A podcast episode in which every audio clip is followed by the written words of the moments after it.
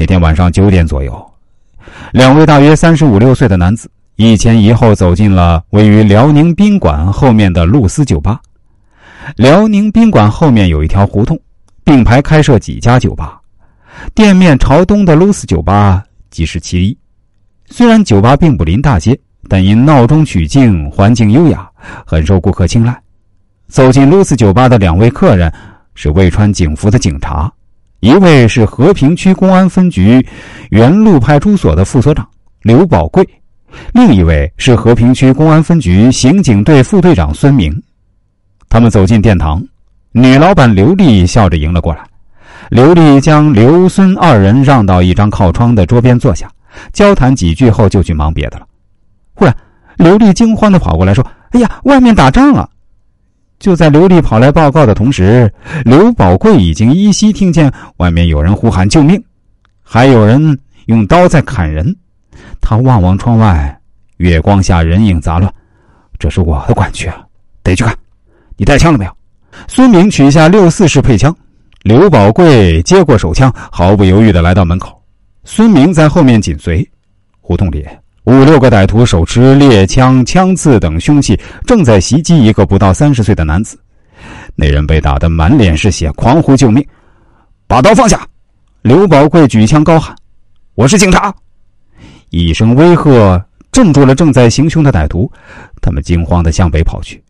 被打的青年男子在危难之中巧遇警察救援，挣扎着向刘宝贵跑来。他似乎认识刘宝贵，边跑边喊：“宝贵，宝贵！”刘宝贵发现七八米外停着一辆面包车，车后露出一张瘦长苍白的脸，一个男子猫腰隐藏在车尾，手中端着一支猎枪，正在向他瞄准。刘宝贵对着那人大喊：“我是原路派出所的刘宝贵，把枪放下！”话音刚落，为了震慑歹徒，他扣动扳机向空中鸣枪示警。然而，与此同时，对面那支猎枪也响了。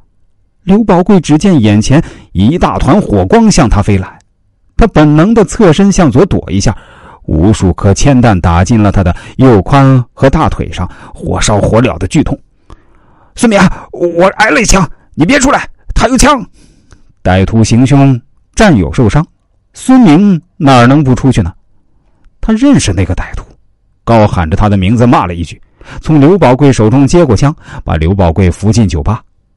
就在这时，歹徒的枪又响了，无数颗铅弹打在了酒吧的木门上。孙明持枪冲出酒吧还击，歹徒已经驾车逃遁。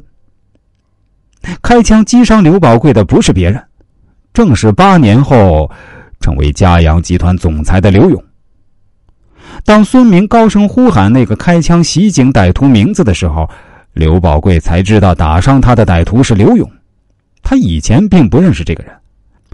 但是知道他在一九八九年打伤过一位在第二届全国青年运动会上演唱大会主题歌的男演员，出手很重，把那演员打到把脚都切除了。没想到今天自己又挨了这个歹徒的黑枪。刘勇户籍上注明生于一九六零年，实际上他报早了两年。他从小爱好体育，父母也花了不少心血培养他。在他七八岁的时候，就送到体校学游泳，专攻仰泳，而且成绩相当好，曾获得辽宁省少儿仰泳一百米、两百米冠军。后来，刘勇因患病告别泳池，入伍到天津当了兵。刘勇算是绝顶聪明，这使他不满足于转业到沈阳市纺织品公司当一名普通的司机或者调拨员。于一九八二年下海经商，施展才干。他开饭店、倒服装、搞毛衫加工、干对苏贸易、进商场卖家电，与港商合办皮革厂。